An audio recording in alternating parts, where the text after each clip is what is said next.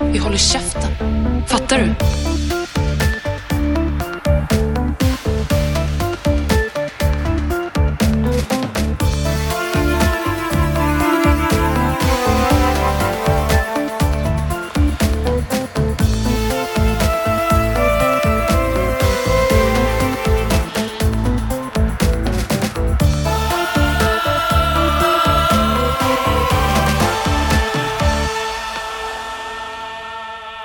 Välkommen till ett nytt avsnitt av skräckfilmspodcasten Vacancy med mig, Erik Nyström. Och med mig Magnus Johansson. Vi eh, utlovade då i förra avsnittet att vi ska fortsätta med den här osynliga odyssén genom att prata om den osynlige och the, eh, the invisible. Men eh, vi kommer att slänga in en liten bonusfilm efter det. Och det är då remaken, reimaginingen på Candyman. Som väl förmodligen har gått ner från alla biografer när ni hör det här. Men den kommer alltså sist i avsnittet. Ja. Eh, då kommer vi att spoila också. Yes. Men eh, ja, vi kanske antingen tar vi det då vi kommer dit eller så säger vi det re- redan nu så kanske vi kan hjälpas åt att komma ihåg det. Men vi kan väl börja med det, den, att prata om den med att säga om vi tycker att man ska se den eller inte. Jag tyckte det är trevligt när vi har gjort det ibland. Mm. Jag ser nu att jag har tagit fram ett glas till min öl. Så jag ska väl hälla upp den då. Istället för att bara dricka ur flaskan som en simpel idiot. Eh, Då tänkte jag försöka läsa vad det är jag ska dricka för någonting. Men jag kan inte läsa skrivstilen. Limited release nummer 8. Nipa. Står det det? Oj, ja. Det är någon slags IPA-variant. Ja. Har du gjort någon så här osynlig grogg eller något sånt? det var så roligt. Du brukar klaga när jag gör mina drinkar på, på avsnitten som har, är med tema. För det brukar bara vara en J&B med olika, eh, om det är is eller olika glas eller så. Eh, Men idag har jag faktiskt gjort en whisky sour. Ja. Min allra första. Och hur knyter den an till den osynlige eller the invisible tänkte du? Eh, jag, eh, nej det var en liten dålig, det vet jag inte. Äggvitan Ja, kanske. tänk det. Kom ihåg äggvitan när vi, när vi pratar om de här två filmerna. Det här känns som när David Lynch satt och gav ledtrådar till Mulholland Drive. Kom ihåg äggvitan. Blev den bra då? Ja, den var bra. Jag har, jag har tyvärr redan druckit ur Så bra var den. Men det, den blev nice. Yes. Sen hittade jag någon så här som jag var tvungen att läsa på botten och se om den var okej. Någon som har varit till någon sån här jul eller någonting. Nej då. En, en flat tire piston head. Den går nog ner ska du se. Ja, det går nog bra. Eh, Ja men vi kör, vi kör. Ja. Den osynlige från 2002, svensk film. Mm. Du hade inte sett den här heller va? Nej, Jag minns ju när den var aktuell. Och eh, ja, men både eh, att man såg trailers för den kanske på tv eller på, på bio eller eh, och eh, före andra filmer. Och ett par år tänkte jag, ja men jag blir lite sugen på den där. Det är Tuva Novotny och no, no, os, alltså den verkar tangera sig, thriller, kanske lite skräck, kanske lite tonårs. Det var någonting med den som fick mig nyfiken. Och kanske framförallt det som fick... svart Lucia eller? ja. Eh, Det kanske framförallt det som fick mig nyfiken var den här lilla uppfattningen jag fick av den. Att, vi har, att, att det skulle vara en kärlekshistoria mellan Ja. kvinnan som dödar honom och spöket. Och jag, bara, jag blev så nyfiken på hur de skulle komma, kunna komma över pucken där att, att hon ju faktiskt har dödat honom. Ja. Hold that thought. Precis. Jag hade någon gång en, en tankeövning rent så här manusmässigt eller liksom skrivarmässigt. En liten kluring eh, som jag tänkte på, på länge med en romantisk komedi där, där det här bråket som, som kommer alltid Ja. skulle vara eh, över ringen som han friar med. Att den skulle vara köpt av hennes före detta kille som hade blivit mördad av Ja. någon olöst mord. Men eh, jag, jag kom aldrig fram till hur det skulle kunna vända och de skulle träffas i regnet och, och kyssas i slutet ändå.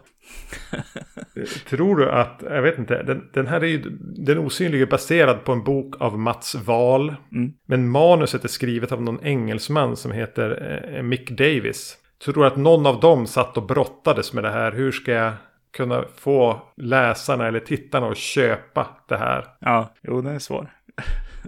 Den är i alla fall regisserad av en sån här duo. Joel Bergvall och Simon vad är det, Sandqvist eller Sundqvist. Mm, Sandqvist. vad var det med alltså, regissörsduor förutom eh, Coen-bröderna? Har det någonsin varit en framgångssaga? jag vet inte.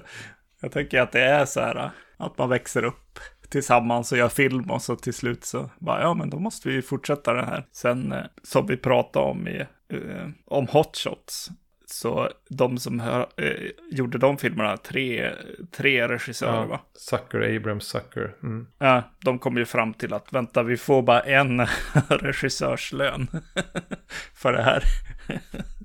det är inte värt det. Men det är det nog definitivt. Om, om historien är, är den som jag tänker att det är när det är så. Att det är eh, en kreativ duo verkligen. Mm. Ja men eh, lyssnare. Förutom Coen-bröderna lyckade regissörsduor som hänger ihop fortfarande. Inte bara gjorde en film som blev okej. Okay. Jag vet att det finns alternativ. Vi brukar ju prata om de här. Åh, oh, de här Giallo pastisch-fransmännen. Vad är det vi kallar dem för? Mm. Nanana-folket. Amer-folket. Amer-folket till exempel. Men de är ju inte lyckade. Nej. Och så är det väl några som gör Marvel-filmer ja. va? Ja just det, det är några bröder va? Russo. Mm. Just det. Men uh, Matrix-systrarna är ju bara en nu. Så att... Ännu sämre ja. än Amer-folket. Ja, det jag kan väl redan säga, säga redan nu att det är väl inte det här Bergvall Sandqvist duon heller. Men jag tror inte de gör film tillsammans de, längre. De hade någon, de gjorde någon amerikansk film. Var det tillsammans eller om det var en av dem? Possession eller någonting. Mm. The Obsession, ja skitsamma. Kommer till 2010. Slappa researchen gör sig påmind. Ja. Vad handlar den här om? Eh, en eh, gymnasieåldern kille med författarambitioner råkar trassla till det med skolans värstingbrud. Eh, inte, inte relationellt eller så utan att som, komma på kant med henne vilket eh, på grund av förvecklingar och lögner leder till att hon och hennes eh, björnbusar hämnas på honom, släpar ut honom i skogen och eh, misshandlar honom till döds... Punkt, punkt, punkt, frågetecken. Han kommer tillbaks som en osynlig eh, ande som inte kan interagera med sin omgivning, åtminstone inte fullt ut. Och det visar sig så småningom att han nog befinner sig i ett slags mellanting mellan levande och död, där han måste försöka övertyga skolans värsting, då som sagt var spelad av Tuva Novotny, att eh, visa myndigheterna var de har dumpat hans kropp, för han är inte död mm. än. Känner du igen det, det jag beskrev nu? Jo, jag har sett det två gånger nu. I det här avsnittet. ja, fy fan vad tungt det var att se dem back to back. Ja, men vi... Mm. ja. Uh, jag kommer börja med en fråga här. Mm. En, en, fråga och du ska få tre alternativ. Ja. Vilket problem är störst med den osynlige? Är det 1. Regin? Är det 2. Dialogen? Eller är det 3. annat fyll i svar här. Ja, då, ja, då blir det väl regin kanske jag får skylla på då. Men, men jag, det är ju lite, det är ju precis vad du är inne på på något sätt. Det är regi, det är dialog eh, och då blir jag lite så här, eh, skå, skådespelare eller casting kanske är en, ett problem till där. Men det är nog, som du säger, kanske regi. Ja, eh, vi kan väl då uppehålla oss vid det. För jag, jag satt mm. också där bara, men är den här, vilken, vilken Skarsgård är det här? Gustav? Gustav Skarsgård, ja. ja. Är han så här hemsk? Mm. Eller Kämpar han bara med omöjliga repliker eller är det den här duon som inte kan ge honom tillräcklig mm. regi? Mm. Och jag tycker det kommer tillbaka i flera skådisar. Den här polisen som dyker upp som nystar i det. Ja. Eh, har ju verkligen hemska repliker att försöka så här spotta ur sig. Men han får ingen hjälp. Och där får jag ändå en känsla av att det här i grunden är en rimlig skådis. Ja. Så jag tänker mig att det här var två unga snubbar som ville göra film och, och hade läst på om klippning och etablera helbild och halvbild och närbild och vad heter den, 180 graders regeln och ja. tyckte det var roligt med korta små åkningar in på en telefon som ringer. Men lämnade skådisarna helt i, i skiten. Ja, jag tror att du har helt rätt. Eh, Tuva Novotny har man ju sett i annat och, och Gustav Skarsgård, han är väl han är med i Vikings tror jag. Om jag får ja. gissa. Men äh, det är ingen serie som jag har sett sådär. Men det verkar ju ha gått, gått vara skådis för honom. Ja. Fortsatt också. Jag eh. tycker väl ändå att, att Tuva Novotny är den som klarar sig bäst. Bara, okay. på någon ren, bara på någon ren karisma kanske. Ja, ja. Men, eller hade du problem? Ja, med nej, jag hade, jag hade problem med henne som, som den här tuffingen, eh, den här, eh, ja men skolans Big Bad. Det gjordes mycket med hur hon skulle se ut och sådär. När hon Äh. har så här, jackan uppdragen till strax under ögonen. Ja, precis. Hon Och gör sådär. entré så, med en mössa ganska neddragen och en jätteuppdragen jacka. Mm. Jag tror att jag hade svårt i början med henne och sen så kommer det väl kanske en vändning från att vara sten, tuff och kall och, och inte ha någon backstory. Men när hon kanske får lite mer av det eh, rent manusmässigt så börjar jag förstå lite bättre castingen kanske. Mm. Nej, eh, för mig är hon den som fungerar. Mm. Eh, Men det kan vara också att man känner igen Tuvan och mest av dem. Och det känns lite... Ja, men där är ju hon... Ni vet hon från Midsommar. Det, det, det jag kan säga då om Gustav då, till hans försvar på något sätt, så är han ju en svår ungdom, liksom, rent manusmässigt, eller liksom, Jag snudd Han- på hopplös roll att få intressant. ja, precis, och han är ju liksom, han är ju lite sluten och inte kall, men han har liksom, ja men han har ju problem och han visar det på något sätt i att vara ganska kort och otrevlig liksom ibland. Mm. Eh, vilket ju är, ja men som är lite svårt när man ska göra en och en halv timme liksom. Eh, film där, där, där de har lagt ganska mycket svagheter hos han också. Mm. Men han, de förklarar dem ju samtidigt, vilket jag gillar. Att eh, hans relation med, med mamma och sen...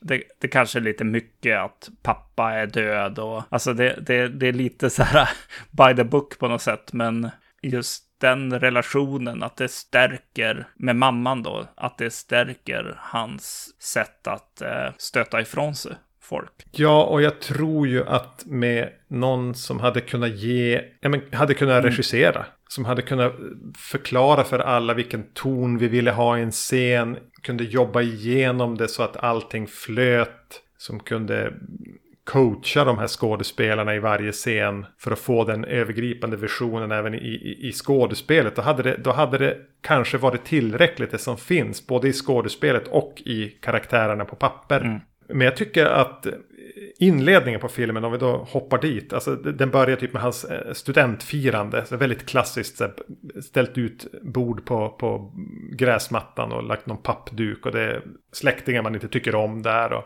och han sitter och är sådär dis, distanserad och tar med sig en bit tårta och vandrar in i, i huset, liksom bort från det här myllret. Ganska lätt att relatera till, i alla fall för mig. Och bara gå ner liksom genom huset och in i garaget och som ett utrymme in i garaget och plockar ner en bössa och sätter bösspipan i munnen och så trycker av och så vaknar och så är det en dröm. Mm. Den inledningen med den punchlinen är ju inte dum för att sätta han som karaktär. Och ganska bra genomförd måste jag säga. För då är det inte di- ing, knappt någon Ja, dialog. precis. Eh, Man får få en presentation för mamman också som är så väldigt stolt över eh, att hon har tagit hans student i princip. Ja, nu är han äntligen den jag vill att han ska vara. Typ. Ja, precis. Väldigt självupptagen eller liksom, ja, lever genom sin son på något sätt. Jag vet inte. Eh, Men det är ju kul också att det är en dröm också. Så han, Ja. han lägger ju på själv också där. I dialogen menar jag, för den är ganska ty- övertydlig att så här, va, vad säger hon?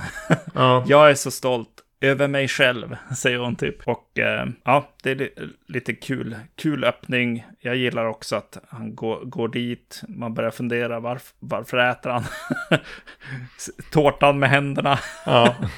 Sånt. Eh, precis, och så skjuter han sig och så sprutar det blod på, på väggen och så vaknar han och så har han kissat i sängen. Mm. Ja, det, de eh, håller inte tillbaks direkt. Nej, och jag tycker just att det här är ganska lovande. Den här Mm. inledningen. Jag tänkte bara, ja men, jag, ja men det här var en scen som kunde sätta det. Och efter det börjar ju filmen för mig då, inte helt och vi får återkomma. Men alltså då faller den sönder så fort det blir en massa skådespelarinteraktioner. Mm.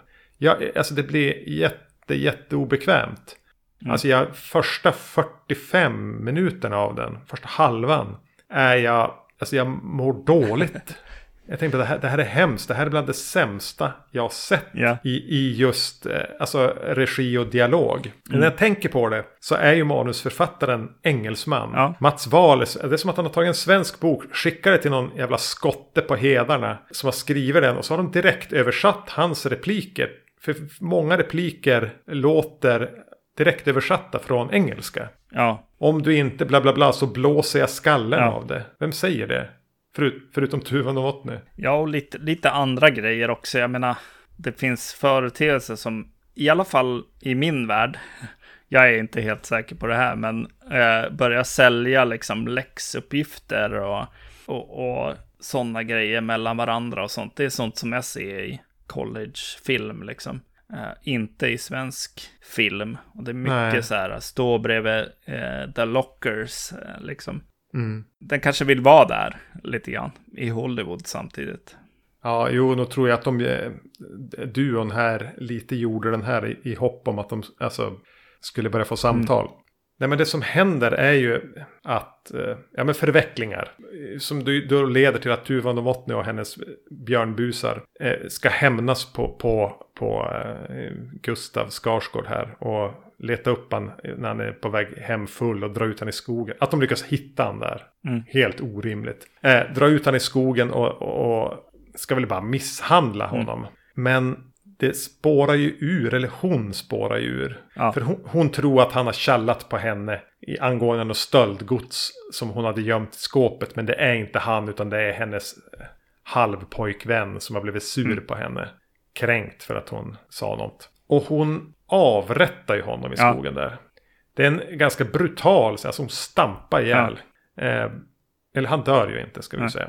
Eh, så det är väl som det som vi, där, har vi, där någonstans har vi som satt eh, premissen. När han då dagen därpå bara vandrar in i skolan. Mm. Och sakta ska upptäcka att ingen kan se honom. Och så ska han då finna sig i att vara osynlig. Ja, Eller osynlig, han är ju ett spöke egentligen. Så, så jag kan säga att vi tänjer väl lite grann på, på osynlige mannen begreppet här. Genom att låta det mer vara en, ja men det är ju mer, vad heter den, Enter the Void här. Än, än ehm, Claude Rains. Men hur tycker du det då? Att, att följa med Gustav här när han, när han ska förstå att ingen kan se honom. Och, ja men jag, alltså du har ju pinpointat liksom de här regissörernas liksom fokus på något sätt här. Det är de här eh, scenerna där de får en kran och, och får jobba med den och eh, framförallt lite, ja men det här anfallet, det var väl kanske där, där Tuvas, hennes liksom karaktär satt sig till slut kanske för mig. Att ja, men nu, nu har hon faktiskt gjort någonting som känns jobbigt Ja. liksom. Och det kanske behövdes mer än att peta i någons nagel och vara så här äh, låtsasstöddig. Jag, jag tr- tror definitivt att de har fokus på de grejerna och när han inser att han är eh, osynlig och kastar en bok och på, på ett, en eh, bokhylla som ramlar ner och så panorerar de till honom igen. Tittar ner på ski, skrivbordet där han tog boken ifrån och där ligger boken. Och så tittar kameran till, till eh, bokhyllan och då är den ju eh, orörd. Mm, De grejerna är det viktiga Ja. för regissörerna här. tycker du att de gör det eh, några gånger för mycket? Ja, alltså han, han får verkligen demonstrera att han är osynlig och hur regelsystemet funkar. Att här, han kan kasta runt en massa grejer och, och förstöra och interagera med hela världen hur han vill. Men i slutändan så har han inte gjort det. Ja. Och det får vi veta kanske en eller två gånger för mycket där i början. Särskilt eftersom det inte är speciellt viktigt. Nej, just det, för det är inget, inget som... som Det påverkar ju inte handling. Nej men exakt. Det, på, det är ju ingenting som är en färdighet som visar sig viktig för att han ska kunna peka någon i riktning mot hans eh, döende kropp eller så. Utan det är ju mer bara ett gag. Mm. Jag kan väl tycka att det är lite, lite fyndigt på ett sätt att ha med det. Att han, han, han själv upplever sig påverka omvärlden i ett par sekunder. Vilket ju då väcks lätt då när, när jag sitter och försöker att inte tänka på hur horribla en del av, av eh, ja, men, dialogerna är. Att jag börjar sitta och fundera på hur, men hur långt sträcker sig det här eh, spannet som han tror sig kunna påverka. Mm. Skulle han kunna ta en bil och köra iväg? Hur lång Mm. skulle han kunna strypa Tuva Novotny? Ja.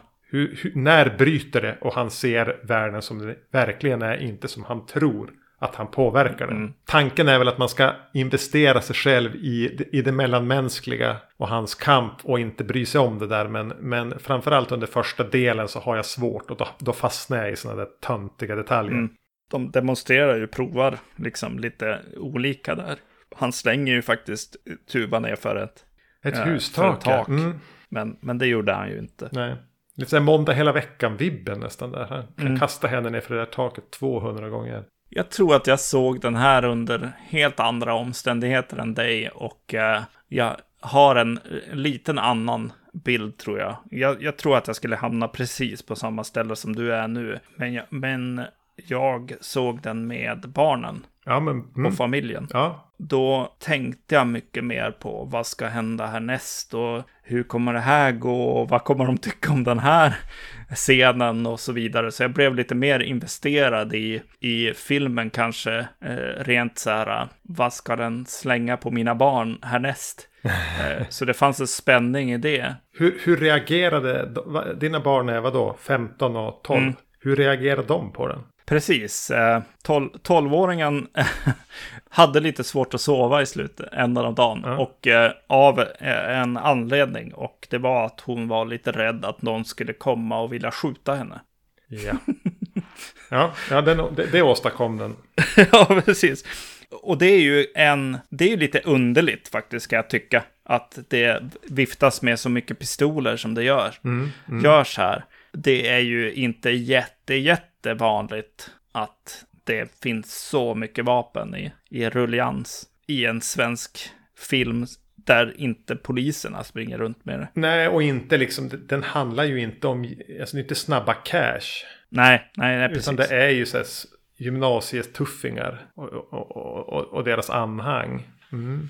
Så pistolerna, ja okej. Ja, det var tydligen det läskiga. Man vet ju aldrig Nej. vad det blir.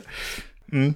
Men nej, det trodde inte jag. Det, det var ju mer saker som hände. Hände helt klart som kunde, kunde vara läskigare. Jo, precis. Så jag var lite... Och, och jag ska säga att jag kom in i Gustavs karaktär mycket mer än vad du, än vad du gjorde.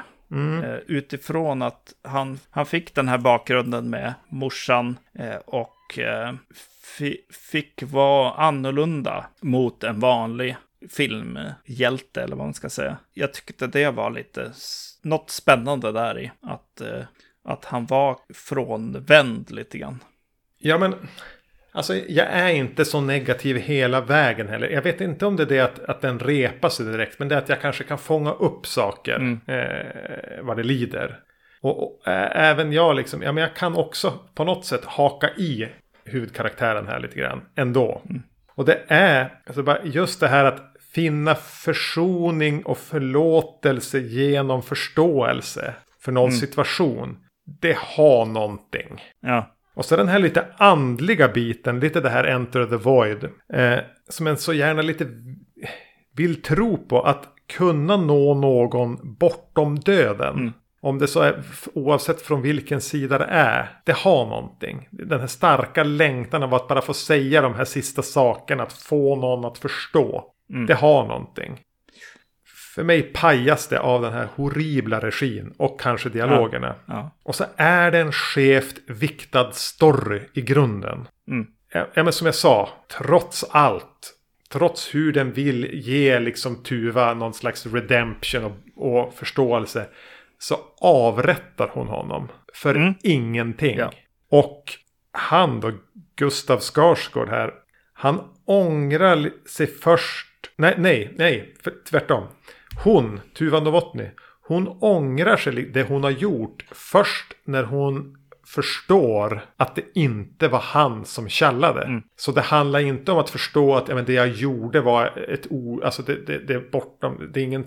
Utan det var när hon förstod att han, han hade inte gjort någonting. Han var oskyldig. Först då kan hon börja känna ånger. mm, Det blir lite svårt att svälja. ja, Så, så, så det är någonting problem i grundvalarna här. Men den har grejer. Den har det. Mm. Ja, precis. Jag tror att, eh, att den är och gräver i, i lite mer de här ensamma människorna ut, lite mer utstötta och som har problem med vuxen, alltså vuxenvärlden är ju fan inte bra här. Det är ju, det är ju eh, St Stephen King-föräldrar. Eh, mm. Hela bunten här.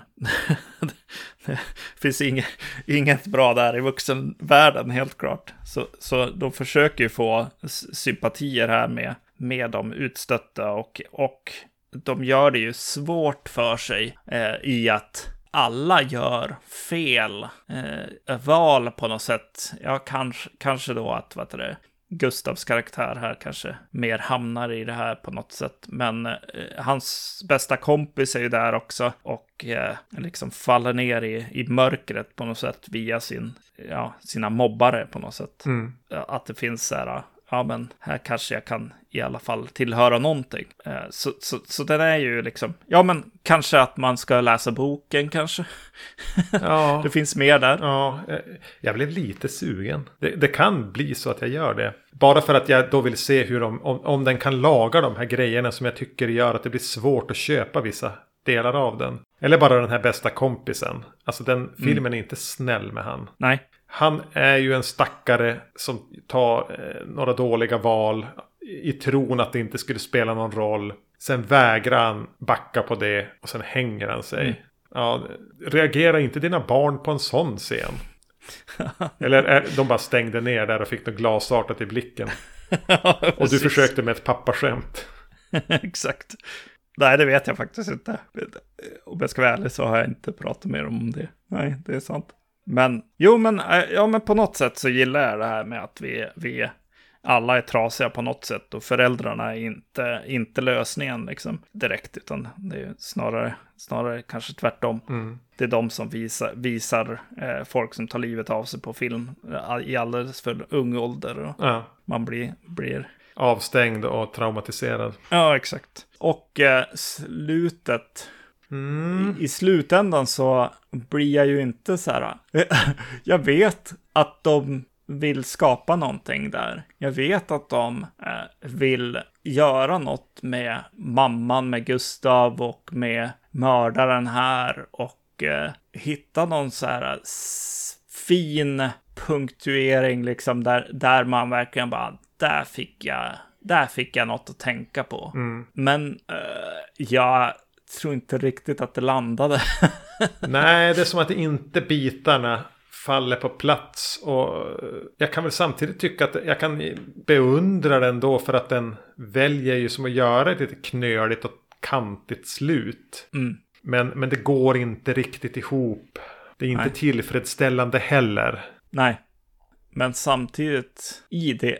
Ja, eh, i det så kan man ju hitta någonting. Man, man kan hitta en, en film som, som ställer mer frågor än vad den svarar på. Ja, om man, om man vill ha den positiva tolkningen. Och jag, jag är där till 30 procent att jag kan ge den det. Ja, det är ungefär så, så mycket jag kan ge den också. Eh, jag tror att de, de, tog i och ville vända och vrida liksom. Ja. Eh, och gjorde, gjorde karaktärerna liksom. De, de ville, de ville ha något bitigt liksom. Mm. det skulle vara lite svårt och ro i land. Eh, och det var det ju.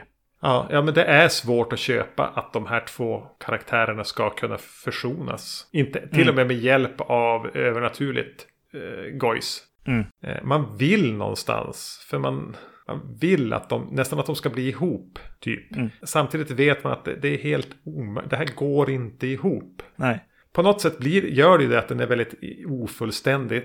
Den känslan är ju inte så dum.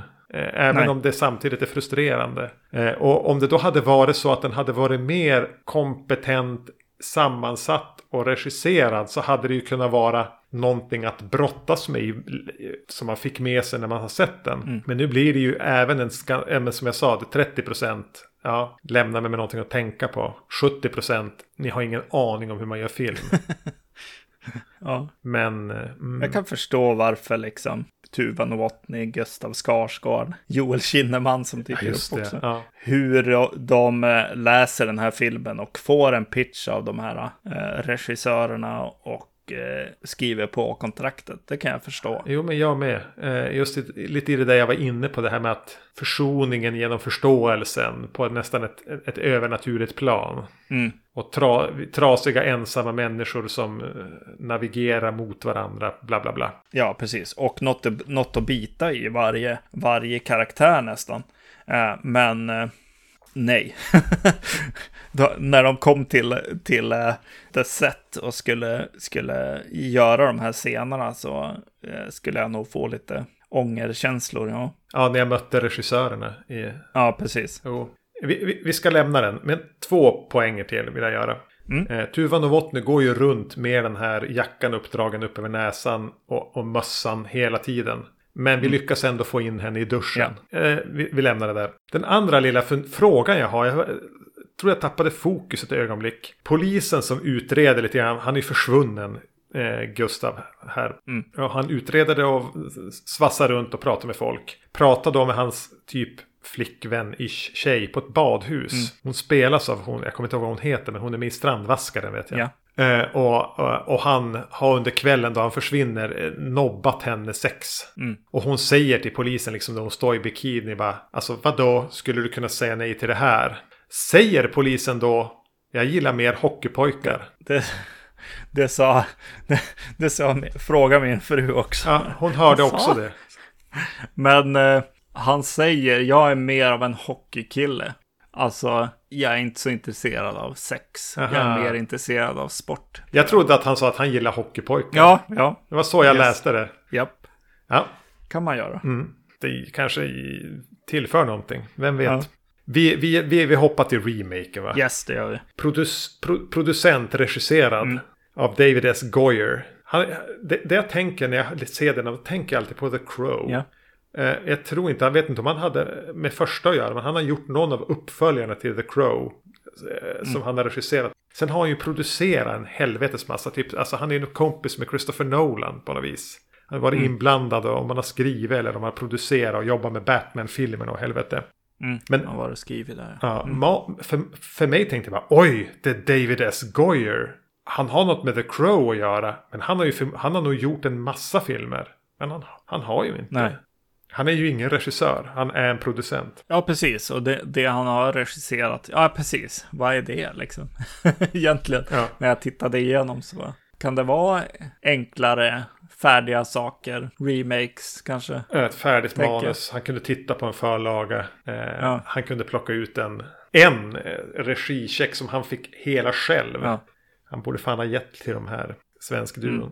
Jo, men den är från 2007. Det är baserat på samma. De har haft in någon annan manus, Peter, och det är ju små skillnader i, i den. Eh, framförallt mot slutet. Men den känns väldigt mycket som en eh, väldigt slick indie produktion från 2007. Komplett med, med, med, med lite indie-rock. Mm. Och, och lite svepande åkningar in över den här småstaden. Vadå? På, någonstans på västkusten. Ja. Huh. Jo, jag tänkte på, är det inte Blair Witch Project 2 som har, har den här åkningen och lite mer tuffare musik, I guess. Ja, Det var ingen Marilyn Manson här i den här. det var inte, vad heter det, Summer Breeze med Type of Negative heller. Ja, just det. Det var precis den jag tänkte på. Yes. Nej men gud, eh, när jag började inse att jag skulle sitta och titta på en så här som Psycho, remaken, bara, är det här scen för scen samma sak en gång till? Ja. Och, och jag hade kämpat i början med, med den osynliga, med det invisible efter bara en kvart. Jag bara, jag orkar inte här. För jag såg dem dagarna efter varann. Ja. Jag gör inte det här. Nu, det är över. Podd, vi lägger ner. Och jag Ja. vet inte om det var det att jag såg dem verkligen så tätt in på varann. Eller om det här bara, eller om det här är jävligt trött. Ja, precis. Jo, jag tänkte på regissören att så här, ja, men det här kan han ju regissera, det är klart. För det är ju alltså verkligen så här. Framförallt kanske det som regissörerna av första filmen har varit eh, intresserade av, liksom. Eh, öppningssekvensen med hagelgeväret och, och grejerna där, där han eh, inser att han är eh, osynlig eller då död Ja, det blir ju, ja, shot by shot. Det är exakt samma grej. Han tar en bok från ett, ett bord, kastar den liksom. Samma, exakt samma sak. Fast mer välpolerat. Det här är någon som har mer rutin. Jo, men också, ja precis. Och på det sättet så, ja men den scenen framförallt, den, den tänkte jag på det, på att så här, det svenska originalet är lite så här, mer så här, bara, hur gjorde de det där? Var det någon som bara sprang runt och bara satte upp en till eh, hylla och Ja. liksom fixades det liksom i kameran. Eh, Medan när jag ser en Hollywood remake så, så antar jag hela tiden att så här, ja, det här är ju väldigt enkelt att göra för dem på något sätt. Så jag ger den inte samma, samma cred direkt. Nej, och även om, om det, det på något sätt inte för mig blir lika så här hackigt i personregin. Så kommer jag på mig själv med att sitta och sakna den där irriterande, usla personregin. Kanske framförallt i och med att jag ska vara med här Justin Chatwin, heter skådisen, som spelar huvudkaraktären. Som är så satans irriterande. Ja, jag, fy fan. ja, jag tål inte att se honom. Nej. Om man ändå kunde vara osynlig. Ja, exakt. Uh, alltså, gud vilken trist person och vilka icke-problem han har med sin mamma. Eh, som gör att han blir så här helt sluten och apatisk i sin, sitt ut, uttryck. Han vet inte riktigt vad, vad personen går igenom, Nej. den här skådisen, utan han, han bara går mellan sina, sina markers och det- håller samma min genom hela grejen. Liksom. Och jag ser otäckt tvålfagen. Jag ser ingen resonans i, i Nej. den här jävla nollan. Fy, fy, fy, fy. Störst, överlägset jobbigaste med den här remaken är ju han. Mm. Och han är med hela tiden. Ja, skitjobbigt. Eh, och eh, då, då, då är det jobbiga att den här kompisen vi, vi knappt eh, pratade om i, när vi pratade om förra filmen. Han är, han är ju med här också, har, har blivit vit såklart. Ja. Han är med i, jag bara, vart känner jag han ifrån? Jo, jag kände också igen honom. Du kanske kan svara på det. För jag har inte orkat kolla upp det. Han är med i Freddy vs. Jason. Men det som, det som är grejen med honom är ju att de har ju han där. Alltså, kan inte filmen, kan de inte bara byta? Just Byter det. roll och så, Såklart. och så har de en snubbe som ser, ser, ser, ser bra ut och som kan vara liksom, som kan ge, ja men känslouttryck uttryck överhuvudtaget. Som en skådespelare. Ja, exakt. det, det var lite jobbigt för mig. Jag ville bara direkt bara, han, ta in honom. Ja, ja, jag tänkte inte när jag såg den. Men nu när du säger det så ja, absolut. Jag köper det. Rakt av. Ja. The old switcheroo. Mm. Och sen är ju mördaren tillbaks här. Annie heter hon här. Jag kommer Ja. inte ihåg vad hon hette i förra. Anneli, eller Annika, Anneli tror jag. Ja, just Så det. de har låtit namnen ligga något sånär nära. Precis. Hon, i alla fall i början av filmen, så där, där Tuva Novotny liksom fick jobba sig in för mig, så funkar hon bättre i början av filmen för mig. Med att vara tuffing som petar in en kniv mellan naglarna på, på en snubbe. Ja. Det är nå- något som funkar mer, mer ja, men direkt att så här, ja men jo visst, hon är den här personen på något sätt. Sen att de, att de gör hennes, hon måste ha kläderna liksom likadant. Ja, men hon har också en sån här, den här parodiskt uppdragna eh, jackan. Ja, Gör entré på att- samma sätt. Bara, Det är det som är, eh, vilka är de viktiga komponenterna? Ja, men den där jackan är upp över näsan. det är som eh, när man gör en remake på liksom Halloween så måste man ha den där masken med sig liksom. det, är så... det, det var helt, helt onödigt eh, på något sätt ändå. Ja, det känns, alltså, i, i, I den osynliga känns det som typ en impulsgrej. Eller som en så här konstig visuell infall. Mm. Tveksamt dessutom. Ja, Men man, man gick all in på det. Man hade, eller Goyer orkar väl inte. Mm. Men hur ska, jag- vad, vad ska vi ha för wardrobe på den? Men kolla bara på den andra filmen. Uppdatera det fem år och flytta det till, till USA. Jag bryr mig inte. Mm. Jag, jag behöver en ny båt. två skillnader som de gör i den här filmen är ju är att jag, jag tycker att de ger henne mer tid. Eh, De ger henne mer sympatiska drag, lite interaktion med en lillebror och sådär som, som finns i originalet men Ja, det är inte lika, liksom- nej, inte lika artikulerat. Nej. Det hackade, haltade i det. Och så sen den andra då, för att ge henne mer sympatiska drag liksom för, för vart filmen ska ta vägen känns det som lite grann. Medan de ändringen de har gjort i, i hans liv är ju att mamman har fått en annan typ av eh, jobbigt beteende. Eh, hon, hon är mycket kallare istället och Ja. fokuserar på, på annat än barnet hon har och eh, är liksom bara kall helt enkelt och självupptagen.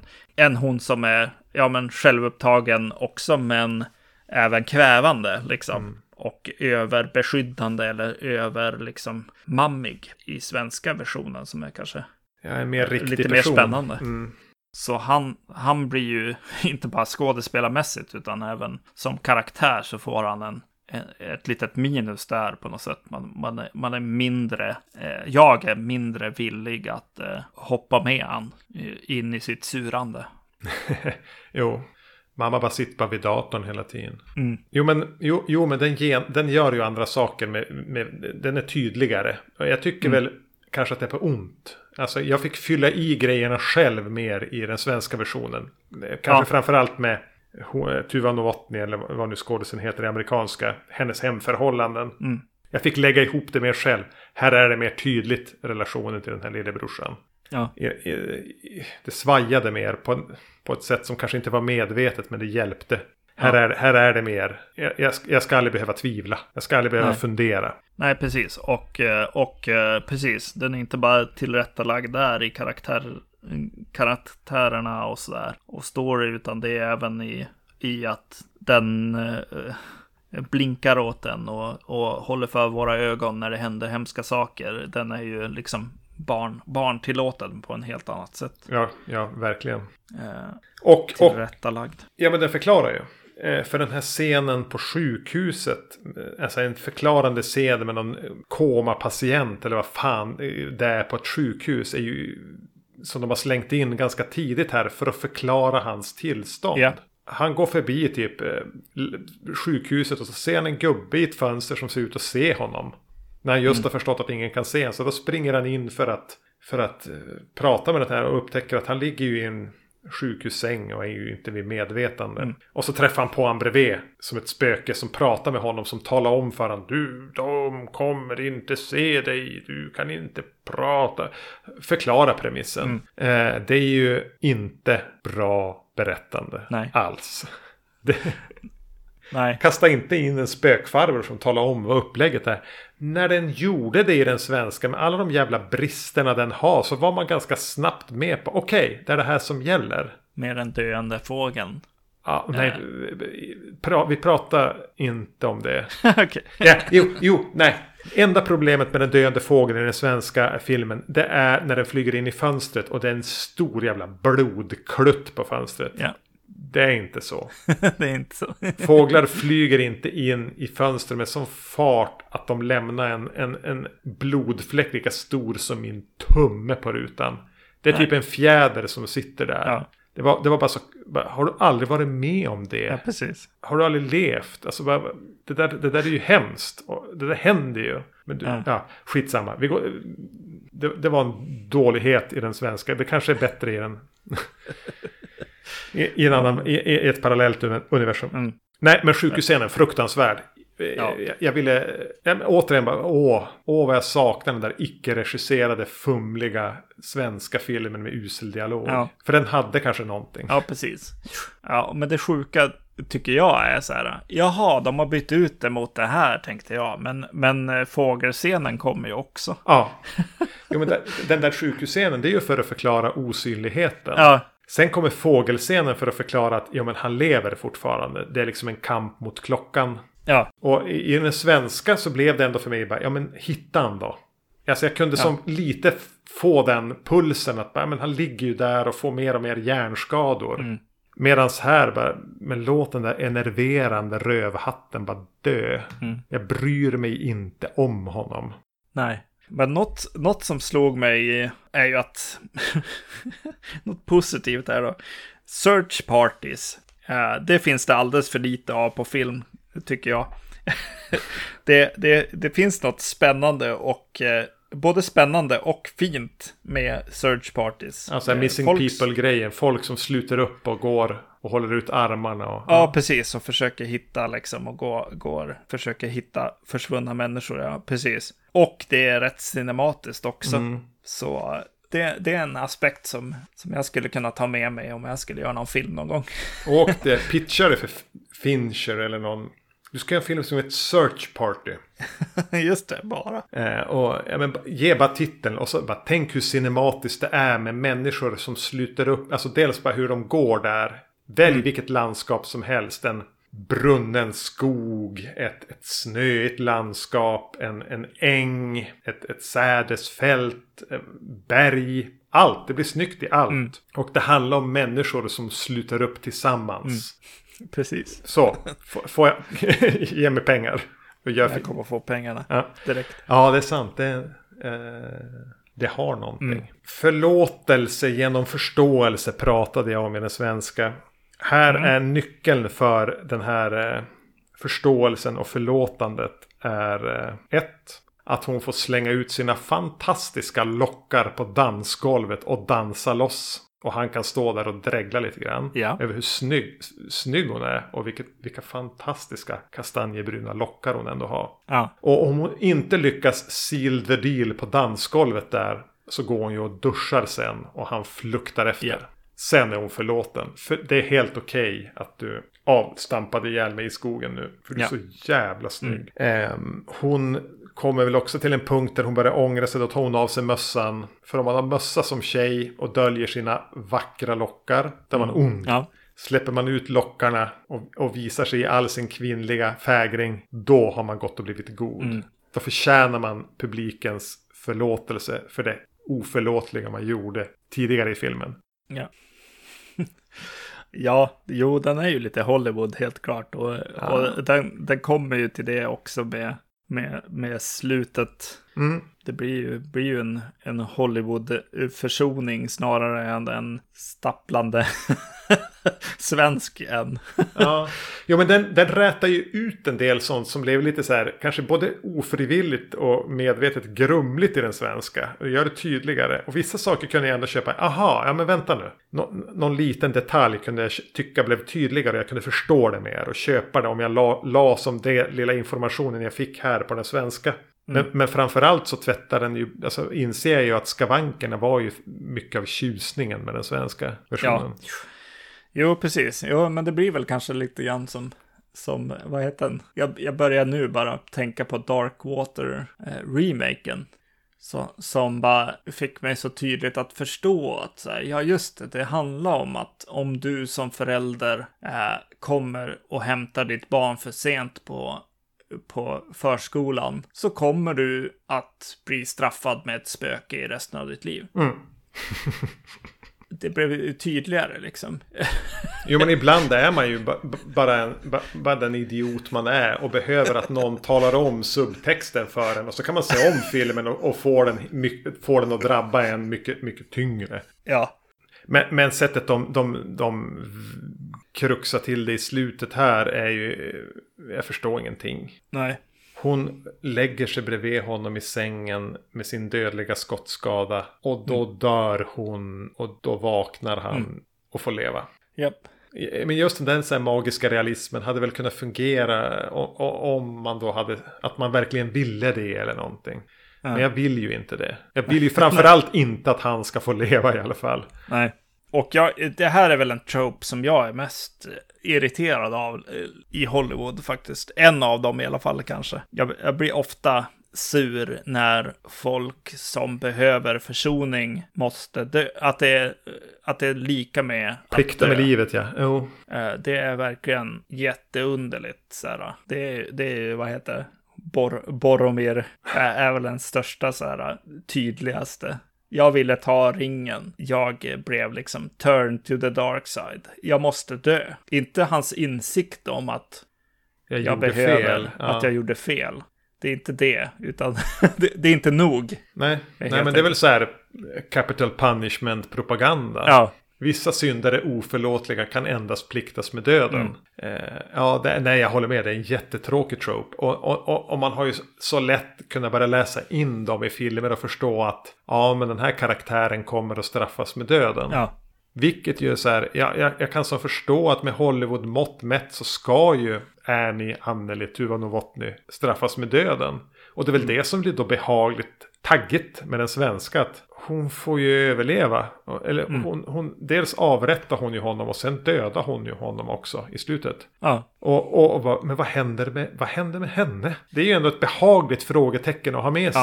Va- Vad ska hon säga? Va, va, mm. vad händer du? Ja, precis. Ja. Nu börjar det. Ja, men, men, angående remaken som en, som en slutpunkt där så ska jag ju säga något riktigt pinsamt. Något fruktansvärt. pin- För jag hatade den. Den var, den var vedervärdig. Det är en riktig jävla smörja. Det den gjorde var ju att få svenska filmerna att framstå som betydligt bättre. Men det pinsamma, pinsamma, pinsamma. Att slutscenen. När, när hennes lillebror är och flyger den här draken. Och han kommer dit och är bara äcklig och sn- snygg och tom som han är. Att jag tyckte det var fint.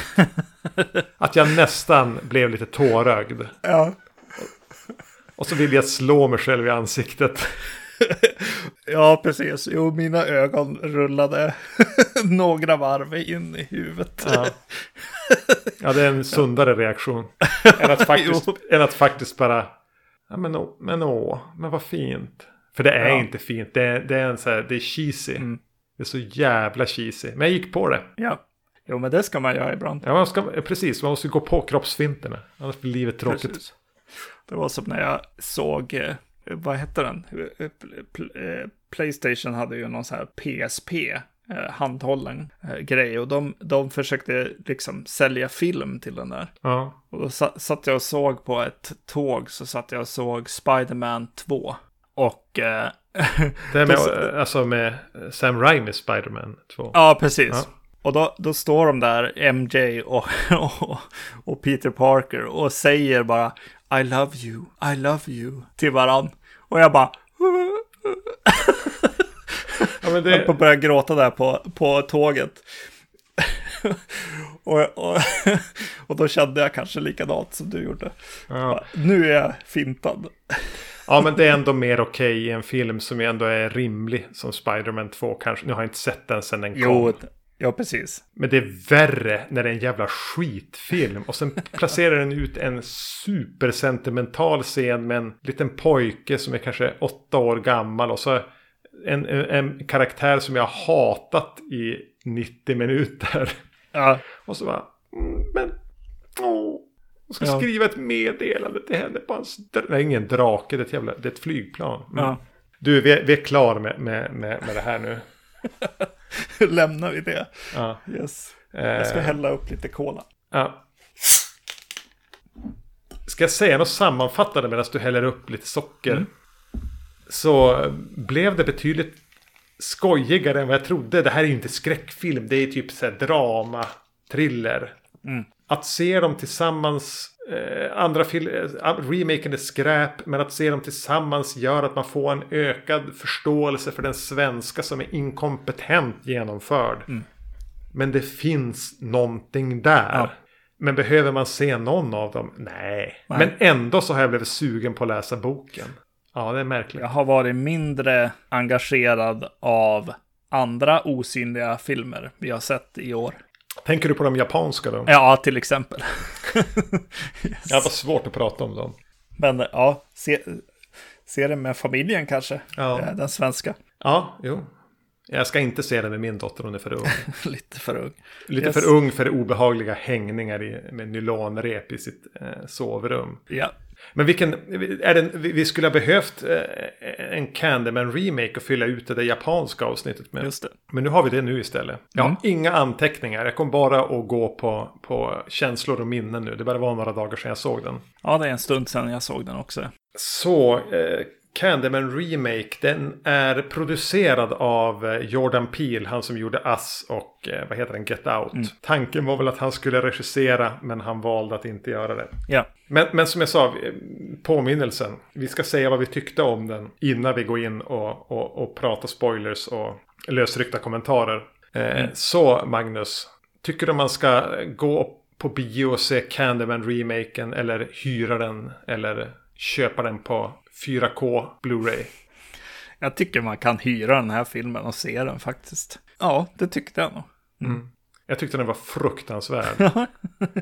Det, var, det var nära så här walkout på bio. Oj, ja. Ja, nej, där, var- där var inte jag. Jag var, jag var i, ett, i så här trea och jag är tillbaks på bio. Och eh, att den var, den var rätt enkel och det gillade jag mer än då när jag såg den. Så att det är ju en, som vi brukar säga ibland, hyrfilm liksom. Men var det här din bio-comeback? Nej, nej, nej, det var det inte. Men det var nog min bio så här skräck comeback. Ja, Ja, jo det var det väl för mig. Nej men, eh, eh, vi, nu, nu hugger vi in på, på, på den bara slänger lösryckta saker. ja, Eh, vi- jag kommer inte orka säga vad den handlar om.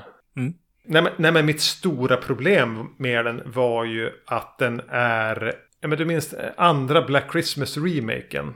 ja, Eh, som vi också såg på bio. ja, Där de gör subtexten till story. ja, Och här gör de subtexten till allt de pratar om. ja, Allt, allt, allt, allt, allt, allt, allt ska vara någon sån här Black Lives Matter-grej. Eller, Mm. eller hur man... Eh, gentrification och... Eh, man blir så less på att höra det. Man blir så less på att höra de här jävla konstnärsidioterna sitta och prata om bara, oh det är så jobbigt det här och jag är en konstnär och jag, jag, är svart och så bor jag i det här kvarteret och min konst ska... Men sluta, pra, sluta bara prata. Mm. Jag hatade alla karaktärer.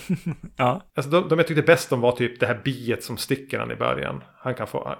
Biet där, det var min favoritkaraktär. ja, Ingen går att sympatisera med på något sätt. nej, Det här är ju typ de som har gjort filmen har skrivit den om sig själva och tycker att de samtal de har när de har sina jävla eh, sinfandel vin eh, med heta räkor och lantbrödsmiddagar är så jävla smart att det är värt att göra en film av det. Mm. Och prata om sitt jävla konstnärskap och äh, tro att någon ska bry sig. Och jag tror, jag, jag hamnar i rant mode här, ni får ursäkta Ja. och du får ursäkta mig. Eh, att den har fått bra recensioner. Folk kommer bara, oh det här är en smart uppdatering och den får, den får ja, men, treor, fyror, femmer kanske till och med. Alltså bra recensioner. Jag har alltid dragit mig för att använda det ordet politiskt korrekt. PK. Mm. Jag har inte riktigt tyckt att det har korrelerat med den verklighet jag lever i. Och så här, det har varit ett sätt att vifta bort en massa åsikter. Men här tror jag bara att, att recensenter har, har blivit ängsliga. Sågar jag den här kanske jag är, är, är en rasist. Då är jag samma person som, som hade ihjäl George Floyd. Om jag inte är positiv till den här då är jag en, en av de onda. Då, då, jag, då förstår jag inte svartas villkor. Sågar jag den här så, så, så pissar jag på svart kultur kanske. Jag, det vill jag inte göra. Eh, jag brukar inte vilja prata om liksom vad andra tycker om filmen och andras uppfattning. Men jag tycker att den, det finns bara en ängslan runt, ru- runt bara pratet om den här skitfilmen. Om ointressanta karaktärer som pratar om vad filmen kanske vill säga hela tiden. Den är aldrig spännande, den är aldrig engagerande, jag är aldrig rädd och jag kunde aldrig förstå sättet den försöker knyta ihop den med, med um, originalet. Mm. Det är helt meningslöst att han är bebisen där. Spelar ingen roll. Eller? Nej. Och, Nej. och, och även en del fruktansvärt uselt skådespel. ja. Så. Huh. Måste jag lugna Ja. mig. det är bra. jag tror att jag är... Jag tr- tror att jag är på den nivån kanske att jag tycker att det är det den vill göra. Och därför så, så är det lite, lite kul med hur jäkla enkel och tydlig och, och så den är. Jag vet inte om det är en reaktion på, på ass eller vad det kan vara. Men, men det känns som att de verkligen går in för att, ja, kanske göra den. Göra det. Är det inte det de vill kanske? Göra vad? Att eh, det är läskigt att säga någonting om den. Att de bara vill kasta in den så här. Nu tittar vi på hur alla de här vita eh, recensenterna reagerar. Mm. Eller hur, hur enkelt jag behöver göra det här för att de ska haja, kanske. Ja, jag tror Jag du är snäll med den nu. Ja, kanske. Jag, tror, jag tror det är idioter som har gjort den här filmen. Ja. Som tror att de är smarta. Ja, Eller, de kan ju inte göra film. nej, nej, det kan de nog inte. Men jag tyckte då att det var lite, jag, ty jag tyckte att det var trevligt att gå in i en biosalong och se en så pass dum eller enkel eh, skräckfilm. Ja. Som bara, ja så här är det. Alltså den, den påminde mig om, eh, vi såg filmer om några speglar och grejer i podden. Det var väl också konstnärer. Konstnärer och speglar. var. Det någon Amityville-film? Ja, det var en Amityville Ja. Vill film där. Där det var om någon konstnär tror jag. I något hyreshus och Ja, just det. de Just hade det. fått Mm. tag i en spegel. Var det inte spegel? Från Jo. huset och sådär. Jo, Den, men då, den, den tänkte jag mycket på när jag såg den här. jo, men den hade ju rimlig, alltså den är mycket bättre än den här. Jag minns det inte, men den är mycket bättre än den här. För det här är så jävla hög svansföring. Det är väl det Ja, som stör mig. Det Ja. är attityden den här filmen har. Som tror att den är intelligent. Mm. När den är alltså, en, alltså dum. Och, och har ha en dålig attityd. Mm. Och är det så att den cyniskt spelar på vita recensenters ängslan.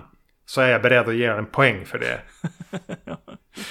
Det skulle Ja. i så fall vara det enda den här åstadkommer. Ja, alltså jag, åh vad jag var på väg. Jag, jag ville bara gå. Ja, just det. För du tänker att de karaktärerna, typ alla du vet, som man tyckte illa om, att de var benat och var hjältarna. Det vet jag väl inte om heller. Men då att göra en film utan, utan spänning. Ja, Utan alltså, någonting som gör mig rädd. Eller utan att få mig att tänka. Befolkar du den med, med en, en handfull osympatiska, trista idioter. Det hjälper inte den här filmen. nej, just det. Åh, det är meningen att du inte ska tycka om dem.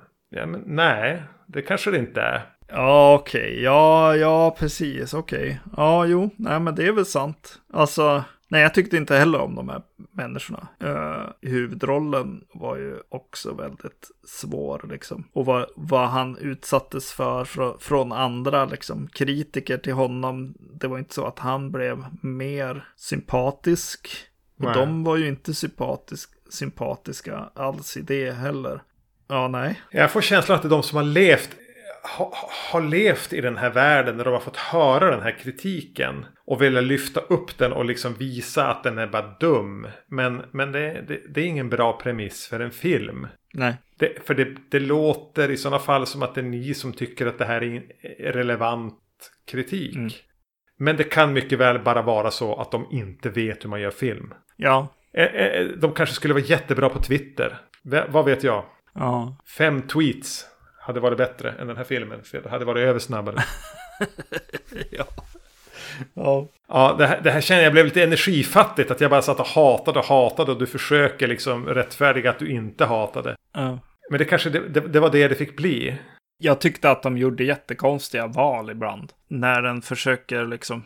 Jag vet inte. Är det, försöker de också vara konstnärerna i dem? Ja, jo, men det kanske är det du menar. Men eh, det finns något tillfälle där någon verkligen far, far illa. Ja, just det, vi sa att vi skulle spoila. Det är en som blir upp, eh, avhuggen eh, handen och dit satt en krok och eh, i någon slags väldigt, eh, vad ska man, pre pretto-scen Mm det var, eh, var min stora fråga från filmen. Varför sitter han bara tyst där? Alltså, han är ju drogad av något, något, på något sätt, men varför valde de det? Varför valde de att han skulle bli apatisk eller jag vet inte vad som hände där. Det, det blev för mig så här, här kan ni inte, här kan ni inte vad som är, skulle vara läskigt med den här scenen. Nej, den är ju befriad från all, allt form av läskigt. Men, jag, Ja. men- men det jag kände heller var att jag inte riktigt förstod saker. Den här tvättomatägaren. Mm. En av de sämsta skådespelare jag sett på, på bio. Ja. Varför vill han hålla igång en myt om Candyman? Och skapa en ny. Mm. Jag förstod inte vad de ville säga med det. Att, att, att det har funnits flera Candymans. Den ursprungliga var Tony Todd. Och det är viktigt att hålla den här myten vid liv för att berätta om Ja, någonting. Ja, men de blev ju, de blev ju traditionell del, del 8 eller någonting i någon, någon film, filmserie. Jason börja- takes Manhattan. Ja, precis. De börjar hoppa lite väl långt in i så här, ja men kan vi göra något med mytosen liksom? Och Ja. Vore det inte kul om det va- var en, inte en remake, utan en, upp, en traditionell uppföljare? Inte ens den här soft rebooten, utan en, en ren traditionell dålig del uppföljare liksom.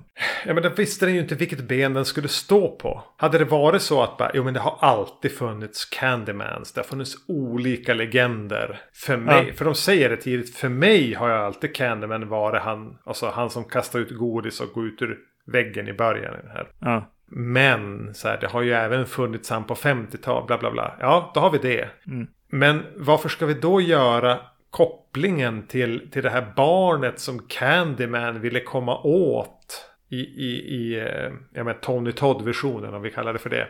Virginia Ja. Madsen-versionen. Varför gjordes det så viktigt? Och att Candyman ville ha det barnet, och att, att han nu är vuxen. Vad spelar det för roll? Sett ur perspektivet att vi alltid har haft olika Candyman-legender. Mm. ja, det är ju lite som när Michael Myers jagar den här pojken i ettan när han blir stor. Alltså, det är där vi är. Ja. eh, i vad som kallas den sämsta Halloween-filmen. Liksom. Vi är ju där va? Ja. Ja. Nej, den här masspsykosen till allt över eh, ett av fem. Ja, nej. Nej, jag, jag, jag tror att jag var på den filmen helt enkelt. Jag var, jag var och såg eh, Halloween 6 eller 7 eller någonting. Jag har svårt tror jag med det här med, med, med falsk, fa, alltså en film som inte vet vad den är. En film som tror att den är någonting. Alltså någon som seglar under falsk flagg. Och det var det jag upplevde att den här gjorde. Det här är en kass, dum film. Om den hade vetat om det och bara tänkt ja men jag är en till dum, kass film. Ja. Då hade jag kunnat stå ut med den. Men nu blev jag irriterad på den för att det är en dum, kass film som inte vet sin plats. Nej, just det, okej. Ja, nej, men det kan jag. Då förstår jag. Ja. Eh, Mer definitivt för att jag tyckte att den ganska snabbt sa lite vad den var till mig. Så jag vet inte om jag hade inga förväntningar och kanske lägre än, lägre än så, än inga. Men vi- visst är den tråkig? Ja, det är den ju. Eh, Men ja, det är ju tråkigt som en Amityville uppföljare. alltså, ja. ja. Men jag är och ser den på bio. Jag, vet- jag vet inte, det var Ja, något. det är så här att se en. Amityville-film på bio. Ja, om jag hade tänkt att det skulle vara så. Att se att Amityville-uppföljare från här, 94 på bio. Ja, eller Wishmaster liksom. Wishmaster 4 på bio. Ja. Ja. Så, så eh, något provokativt vill jag då säga att alla ni som tror att ni tyckte om den, ni är bara ängsliga vita idioter. är det så? Så kan det vara. Ja. Nej, ingenting. Nej. Mm. Men den är ju bättre än Hereditary. Just det, just det. Nej. Ja, men vad fan. Ehm, det fick avrunda det här kanske något onödiga osynliga avsnittet. Med, eh, av, avrunda med en extremt onödig Candyman. Reboot, reimagining, re, re, vad som helst. Mm. Nu bara tänkte jag på att eh, Jordan Peele här inte, inte regisserar, lämnar över det till någon annan. Kan bero på att han råkar läsa manus. Ja, precis. Eller någon slags så här, nej men jag kan inte för pro profilen på något sätt göra den här skräpet liksom. Medans då, ja, ja, och då började jag tänka på, vad heter den? Predators som kom, som eh, Robert Rodriguez Ja, just det. Ja. eh, producerade och skulle, skulle regissera, men nej, nej, det kan jag inte göra.